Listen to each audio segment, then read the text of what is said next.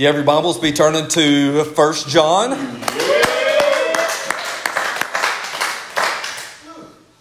We're going to be. Luke, did you not clap? Boo!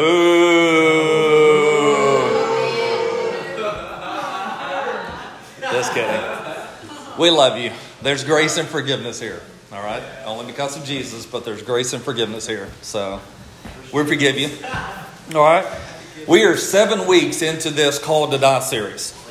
And um, over the last several weeks, we looked at different topics and different things of um, what it means to uh, live for Christ and die to self. And tonight we're going to talk about a topic that we've talked about before. And it's a topic that we spent several weeks on during one of our last series of Winning the Battle. We're going to be talking about the topic of the enemy. And so there's a couple reasons that I want us to talk about this. One, um, there's new students and new adults that are here uh, since we've done the Winning the Battle series. Um, and so I, I, feel like it's important for us to approach this topic again. But at the same time, um, we didn't discuss this beforehand, and I'm just going to see if he has the correct answer. If not, then I, I don't know what's going to happen. But all right, Mr. Rusty, Monday, you're preparing for your Friday football game. All right? Are you going to talk about your opponent? Most of the time, yeah. That's Most of the time. do your scouting report. All right, you're going to do your scouting report. You're going to get ready for Friday. You're going to start to talk about your enemy. All right, Friday night before the game, do you talk about your enemy again? Mm, yeah. Yeah. Check. During the game, do you do in-game adjustments to see what needs to be done to attack the enemy? All right. So I want us to understand and realize that we can't talk about the enemy once every year or two and be an effective warrior in defeating the temptations, the things that the enemy is trying to do in our lives. In order, I I want us to, to grasp this, all right? In order for us to realize that Christ is calling us to die to self and to live for Him, we have an enemy that is doing everything that he can to get us to live for self. Mm-hmm. Okay? And so I, I want us to understand and realize that there is a very real enemy that we need to be aware of. But as we sing tonight, because of Jesus Christ, there's victory. He, he's a defeated foe, but he's doing everything that he can to destroy us, to distract us, to deceive us. He's doing everything that he can for us to not live for Jesus, but to live for self and ultimately for his kingdom. All right, and so uh, a couple of truths that we do know about Satan is in 2 Corinthians 11 14, uh, we realize that he disguises himself as an angel of light. All right, if we saw him for how he truly was, there would be no way that we would take that path. If we saw what pornography actually leads to, there's no way that we would lead down that path. But because he masquerades as, something pleasurable, there's so many people that take that path. If alcoholics saw that path and the end road of that path, they wouldn't start down that road. And so we understand that Satan does things and disguises himself as an angel of light. Another thing that we understand about Satan is John 10:10, 10, Jesus says that he comes to steal, kill, and destroy. That's his purpose. That's his plan. That's his ultimatum. He wants nothing good for you. He only wants to steal, kill, and destroy. And so, just three chapters into the Bible, we see Satan show up. All right? In chapter 3, Adam and Eve have absolutely everything that they want.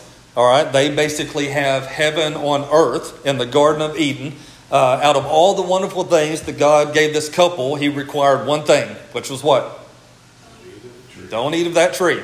All right? You can have all this, don't eat of this tree. The other day, I was over at Jessica's house and they let out Bella, which was their dog. And Bella has all kinds of people around that would love on her, that would uh, be there with her, that'll pet her. They have food for her. She gets food from the table. Excuse me, she gets food from the table. She has everything that you can possibly want. And whenever they let her out of the room, guess where she went to? The trash. She went straight to the trash and started digging in the trash trying to find some food. And yet, that's exactly how we are. God says, I've given you everything that you need, everything you could desire, and we go for the trash of this world. And, and so the enemy is doing everything that he can to get us not to experience the goodness of God, but to doubt God and to make us think that God is withholding something from us. And, well, or did he really say this? Did he really say that? He, he made his point crystal clear. God made his point crystal clear to Adam and Eve. You can have anything you want except for this one tree. And then Satan, Satan came to Eve with that simple question Did God really say that you must not eat from any tree in the garden? At first, Eve responded correctly. No, God didn't say that. He said there's only one tree that we can't eat from. But then she did what? She added to it. Or we can't touch it.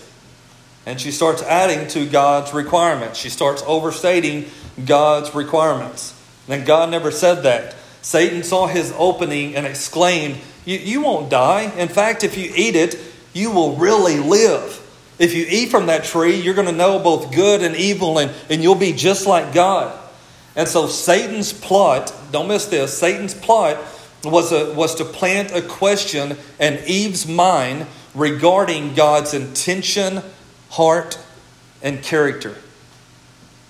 That was her plan. That that was Satan's plan to put a question in her heart. Is God as good as he says that he is? Can I trust his heart? Can I trust his character? Because if Satan could make one person doubt, then he had a chance of destroying the whole human race. Eve took the bait, ate the fruit, and today I got to walk through about six miles of the fall of mankind because of brush and bodark trees with thorns that, mm, dang you, Eve. I'm just kidding. Um, but Genesis 3, we see the fall of mankind and sin, misery, and destruction enter into human history.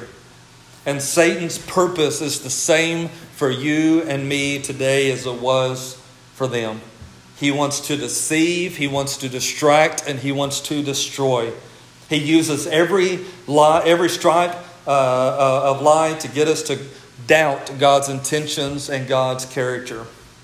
We have to realize we're at war every single day, and that war is because of the enemy trying to get us to live for ourselves. So in 1 John chapter 2, verse 15, it says, Do not love this world, nor the things it offers you, for when you love the world, you do not have the love of the Father in you. That, that, that's a pretty straightforward text. You can't love the world and love God. Matthew 6 24 says that you cannot love the, you can't serve two masters. All right, either you're going to love one and hate the other, you're going to be devoted one, you're going to despise the other. You cannot serve them both. And here's the thing that I've realized even in my own life whenever I'm trying to serve both of them, I am miserable in both places. I'm miserable in both places. And so that's why in Revelation, whenever it says, I don't want you to be lukewarm, either be cold or be hot because even God understands what we're going through whenever we're just living one foot in the world, one foot in the church. He says you can't have the love of the world and the love of the Father. Verse 16 says, For the world offers only a craving for physical pleasure, a craving for everything we see, and pride in our achievements and possessions. These are not from the Father, but are from this world. Now, some a verse that may be a little more familiar with you. Go to the next verse. Is verse 16 in the uh, CSB. It says, "For everything in the world, the lust of the flesh, the lust of the eyes, and the pride in one's possessions." The lust of the flesh and the lust of the eyes. these are things that distract us. These are things that destroy us, and we'll go into detail a little bit more about these. But if you look at the these three things, it boils down to every sin, every temptation, everything that we want apart from God. And so, verse 17, it says, And this world is fading away along with everything that people crave. But anyone who does what pleases God will live forever. And so we could all agree that, that these three areas mentioned in verse 16 are the main areas of where we're tempted to be like the world. The, the lust of the flesh is the desire to do something apart from the will of God. It's the lust of the flesh. So many times we have temptations come up and we want to give in to those temptations. There's so many things that surround us. There's so many things that tempt us, whether it be a, sexual pleasure, whether it be a, a eating pleasure, whether it be uh, drugs or alcohol, or there's something that is apart from the will of God that is the lust of the flesh that we're so easily tempted by. What we're so easily tempted to do apart from the will of God. And then there's the lust of the eyes. The lust of the eyes is the desire to have something apart from the will of God. And we see these people that are rich or famous, or we see these people on social media that all they have is their highlight reel on social media. All right? We don't see the behind the scenes stuff. We don't see what their house looked like an hour before that picture. We, we, all we see is their highlight reel. But the lust of the eyes makes us want to have something apart from the will of God. And if we would just understand that we have everything that we need in Jesus Christ, then we're not going to be lusting after things of this world. We're not going to be lusting after the things that we see because we have everything we need in Christ. And it says, on the pride of life, the pride of life is the desire to be something apart from the will of God. I mean, have you honestly, sincerely started praying, God, what did you create me for? What did you make me for? God, I, I, believe, have you came to that place in your life where one, you realize that God is the creator and that God created you for a specific purpose, for a specific reason. And because of that, God, what do you want me to do? God, I know these are some things that I like to do. I know these may be some desires of my heart, but God, what do you want me to do? Some of you may be saying, Well, I'm, only 10, I'm only 13, I'm only, I, I've got plenty of time. It seems like yesterday that I was saying that. it seems like yesterday that I was saying those exact same things. And so I, I man, I beg you, start today. God, what, what did you create me for? God, I believe that you have a purpose for my life. I don't want to be caught up in the pride of life and the things that, that come from this. And I don't want to be caught up in just achievements and, and possessions. Why? Because these things are going to fade away. But anything, uh, who, but anyone who does what pleases God will live forever. And so, if we're doing what we can to please God, we're not going to be living according to the lust of the flesh, the lust of the eyes, the pride of life. We're going to be surrendered to His Word. We're going to be surrendered to the things that He calls us to.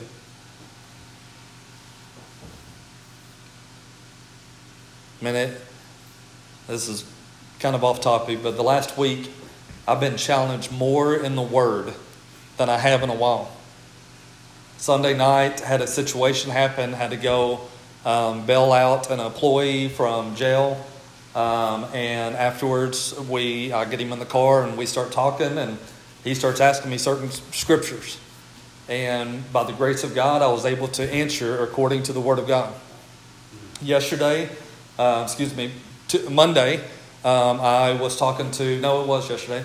Um, I was talking to a different employee, and we got on the topic of um, Jesus coming back, and he said something to the effect of, Man, yes, he, he's going to come back from the pits of hell. Time out. Hold up.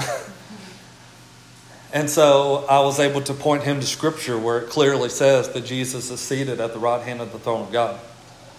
And then he got to talking about um, Jesus' twin brother. So we got to talking about that. No, that's not a thing. um, and,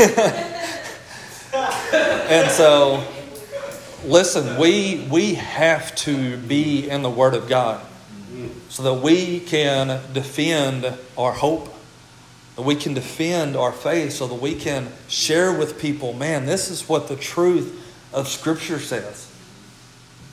And whenever we know the truth of Scripture, we should be living the truth of Scripture.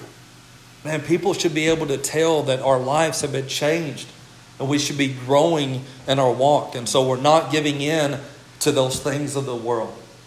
Are we going to be perfect? no. But we know the Word of God, we know what He's called us to do, and we're living that out. And so tonight I want us to look at a few tactics that, that Satan uses to uh, get our mind and get our focus off of God. Um, one of the biggest things that he uses is temptation. In, in Matthew, um, there's a parable about the seed falling on different types of soil. You guys are familiar with this story, and so to, to save a little bit of time, we're not going to read the whole story, but these seeds land on four different types of soil uh, the footpath, the rocks, the soil uh, full of thorns, and the good soil. And, and so many believers fall into this second and this third category.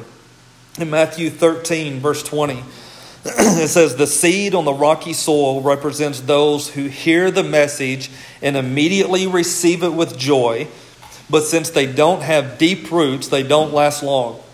They fall away as soon as they have problems or are persecuted for believing God's word. How many of you guys have ever experienced Jesus? Man, I, I, I'm, I'm believing Jesus. I believe He's the Son of God. And six months later, they are struggling in their faith. They're struggling because there's things in the Bible that maybe they can't quite comprehend. Maybe because of their belief, they have um, endured persecution and they think, man, I, I, can't, I can't do this. Maybe it's because of um, certain friends have disappeared from their life because they've now started believing in Jesus and they've decided that, man, maybe this isn't worth following after. And so there's people that, that hear the message of the gospel, they hear about Jesus, and yes, man, I, I want Jesus, I need Jesus. But because they haven't dug into the Word of God, and because they're not rooted in a deep relationship with Jesus, whenever trials, persecution, whatever circumstance comes, they fall away. And then we have the last group, or the third group, it says the, the seed that fell among the thorns represents those who hear God's word, but all too quickly the message is crowded out by the worries of this life and the lure of wealth, so no fruit is produced. The third category represents the gospel for those who grow for a while, but the worries of this life and the lure of wealth make no fruit uh, means that no fruit is produced. Means that no fruit is produced. Because can we effectively produce fruit if we are worried about the things of this life? No. We cannot be effective warriors, effective disciples in the kingdom of God if we were worried about the cares of this life, the worries of this life, the lure of wealth it's not hard to figure out what Jesus is talking about. We understand that most people spend their time thinking, dreaming about things of this world.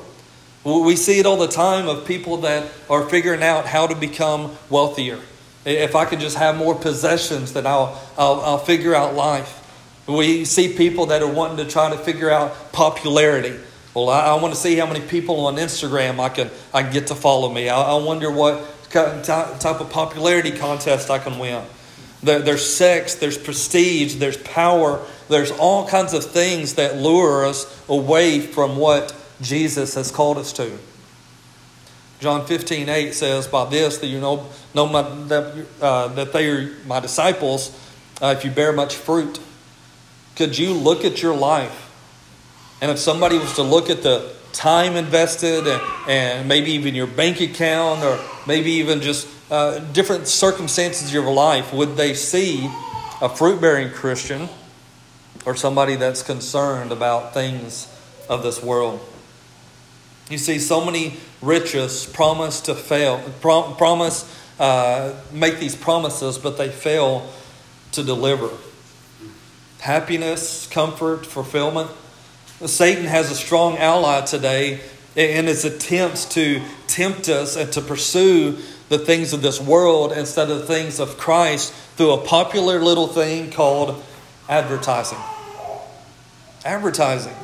I mean, think about all of the magazine ads, the TV commercials, the radio ads, the billboards that we encounter every single every single day. Every one of them claims its products or its services will do something that you just gotta have. You, you can't live without this product. You can't live without this service. But it is the implicit, hidden promise that is so deceptively tempting. Uh, I mean, I've seen TV commercials of toothpaste that not just promise to clean your teeth, but promises to get you a date. Man, your teeth will look so good, they'll get you a date. Not only that, but I've seen beer commercials Beer promise, promises not just to taste good, but to make you popular. I mean, how many beer commercials do you see of just a guy in the corner? No, it's always a party going on. It's always a, everybody around, happy. It's it's and they're skinny like me, um, and so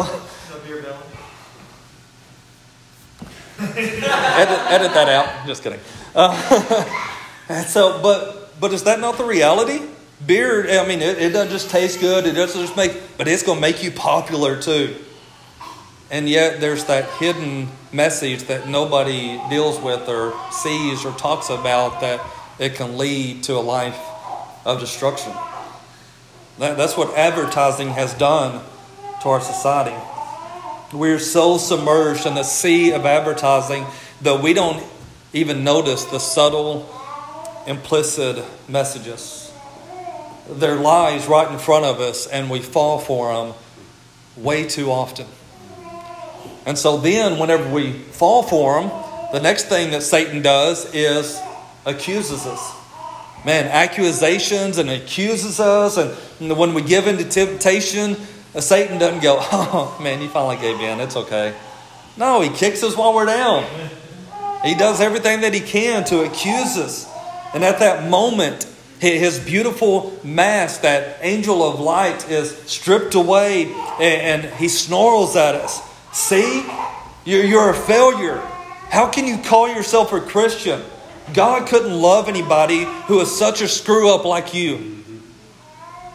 Or is that only things that he said to me? but yet he comes to us. Says, Man, how, how can God love you? How can a perfect, holy God forgive you after the things that you've done? And over the last year and a half, I've been able to say, Tetelestai, Tetelestai, it is done. It's finished.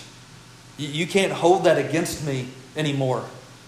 You can't bring that up anymore because Jesus Christ has paid for my sins. Have you ever heard those voices? Have you ever beat yourself up for doing something stupid? Satan wants us to focus on how awful we are instead of God's wonderful forgiveness and grace. The more that we grovel in the mud of self contempt, the better Satan likes it. If, if you don't hear this tonight, hear this. The more that you focus on self, the less that you focus on God. The more that you focus on, oh man, I, I, I blew it. I really messed up. The more that we focus on that, the more it becomes of our failures. What can we do to make things right? Instead of obeying Scripture and saying, if you're if you're uh, if you will come and confess your sins, He is faithful and just to forgive us he forgives us of all of our sins. Listen, there's not a thing that you have done that is too great for God's grace, God's forgiveness, God's love. Romans tells us that where sin abounds, grace abounds much more. In Isaiah 118, it says, The Lord said, Come, let us reason together. Let, us talk about this. I mean, you say that this is unforgivable. Let's talk about it. Because where your sins were like scarlet, I shall make them as white as snow. I will forgive you. I'll do everything that I can to prove my love to you.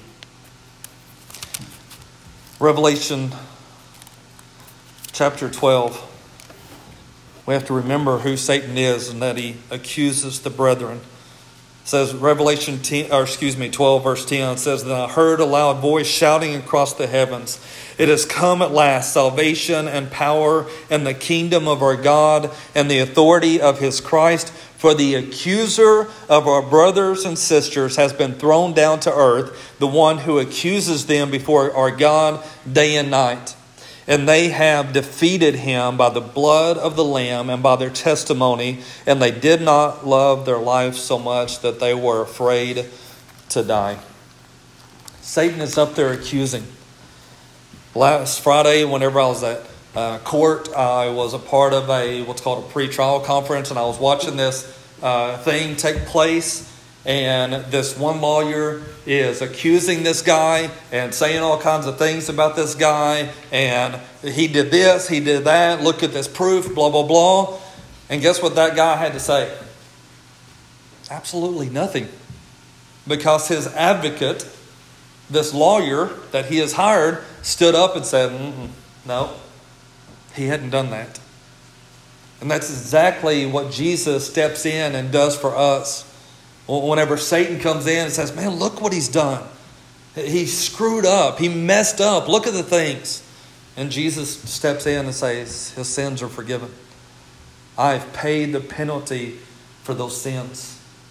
By the blood of the Lamb, we overcome. And we can trust in what Jesus has done for us. 1 John 2 1 and 2 says, My dear children, I am writing this to you so that you will not sin. But if anyone does sin, we have an advocate who pleads our case before the Father. He is Jesus Christ, the one who is truly righteous. He himself is the sacrifice that atones for our sins, and not only for our sins, but the sins of the world. One thing that Satan also does is brings confusion. Satan wants to distort our view of God to make us believe that God doesn't care or help. He uses bad teaching of the scriptures. He uses cults. He uses biology professors. He uses even well meaning friends to get us off track. Today, millions of people check out their horoscopes every day. They shape their thoughts by what's on the news or on social media, and yet they fail to read the Bible. Most high school and college students are taught that our existence is the product of matter and chance over billions of years instead of God's sovereign design. And some of these sources of truth look very appealing, but yet it's what Satan is using to confuse and to bring division and to bring deceit and to bring chaos. Once again, he's the angel of light.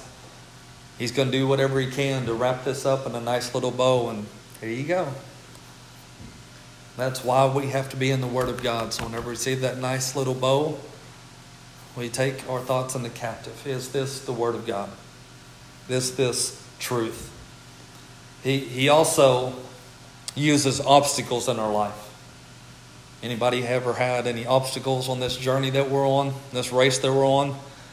Very long story short, if you guys remember in Daniel chapter 10, Daniel is praying and God sends an angel.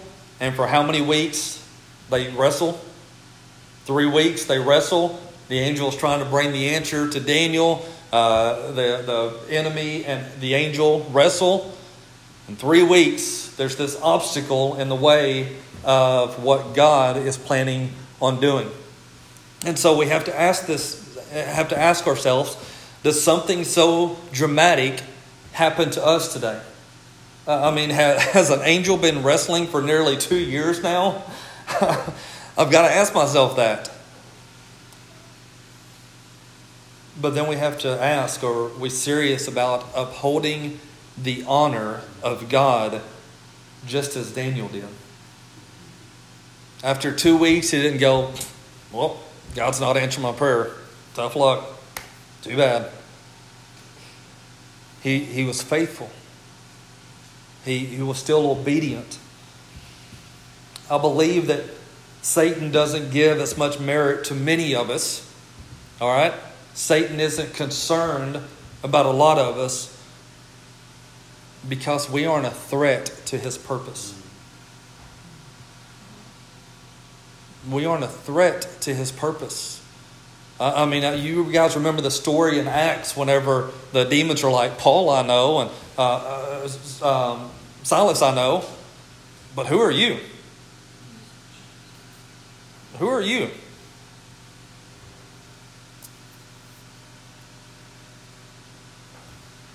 And so it kind of asks the question of does it scare us to pray so boldly? God, I want to be used for you in such a way that the enemy takes notice? The enemy realizes and takes notice? I, have shared with you guys the quote that I saw shortly before a lot of my stuff happened that, that said, I pray that when I die, all of, all of hell would rejoice because I am no longer in the fight. Like, like, do people in hell, does the enemy realize that you are in the fight, or you just flippantly walking through life?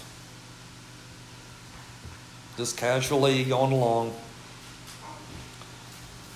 We're in a fight whether we believe it or not. You and I experience temptations and accusations every single day. We're exposed to distortions of the truth. And if we are serious about taking the love of God to our friends and to the world, we will have obstacles in our path. So how do we how do we fight back? Just real quick, a couple verses. How do we fight back? One, take every thought captive. 2 Corinthians 10 4 through 5 says, We are human, but we don't wage war as humans do. We use God's mighty weapons, not worldly weapons, to knock down the strongholds of human reasoning and to destroy false arguments. We destroy every proud obstacle that keeps people from knowing God. We capture their rebellion, rebellious thoughts, and teach them to obey Christ. In the vast majority of cases, Satan uses our own voices to slam us. I mean, if, if we had this voice in our head that sounded like the movie Exorcist, all right, would we be listening to that voice? No. We'd realize we would take it for what it is. But it's usually our own voice that easily dupes us. It's our own voice and it's our own words that Satan is using to confuse and to accuse and to bring those temptations up. And so I encourage you not to accept every voice and every thought that comes into your head, but take it captive and see if it lines up with the Word of God. Do not be conformed to this world, but be transformed by the renewing of your mind. We don't need to be listening to the lies of Satan, but the truth of Scripture. The second thing that we need to do is we need to put on the armor of God. We need to put on the armor. Uh, we spent just a little bit of time on Ephesians 6, and so I don't want to go into full detail, but Ephesians 6 10 through 13, the final word be strong in the Lord and in his mighty power. Put on all of God's armor so that you will be able to stand firm against all strategies of the devil. For we are not fighting against flesh and blood enemies, but against evil rulers and authorities of the unseen world, against mighty powers in this dark world, and against evil spirits in the heavenly places. Therefore, put on every piece of God's armor so you'll be able to resist the enemy in the time of evil. Then, after the battle, you will still be standing firm. Satan is a liar and a thief, and he doesn't play fair. His goal is to keep people away from God any way that he can. And then, if they become Christians, he wants to keep them off balance and focused on all the things of this world instead of being effective for Christ. The vast majority of our struggles with Satan take place in the realm of truth. He uses temptation, deception, and accusations to get us off base. And we need to be strong in the Word of God to fight him effectively. And then, last but not least, don't take your eyes off of Jesus. He is the author and finisher of our faith. I've heard this quote before that obstacles are what we see when we take our eyes off the prize. Obstacles are what we see whenever we take our eyes off the prize. Listen, if we are focused on Jesus, what's the, how's the old hymn go? The things of this world will grow strangely dim. And whenever we're focused on Jesus, whenever we're looking at Jesus, we're not going to be caught up with the lust of the flesh. We're not going to be caught up with the lust of the eyes or the pride of life because we are seeing Jesus. Our thoughts are being captivated, captivated by the things of Jesus. Our mind is focused on Him. Our eyes are focused on Him, the one that supplies our strength, the one that gives us power, the one that we have victory in. And so, as we think about this tonight, do you realize and understand there is an enemy that is desperately wanting you to live for yourself? He's going to do everything that he can to get you to live for yourself. Or have you came to that place where you're saying, I don't care what the enemy has to offer. I don't care what this world has to offer. My hope is in Jesus. My faith is in Jesus my strength, my victory, everything that I believe in is in Him. And I will live for Jesus and die to self.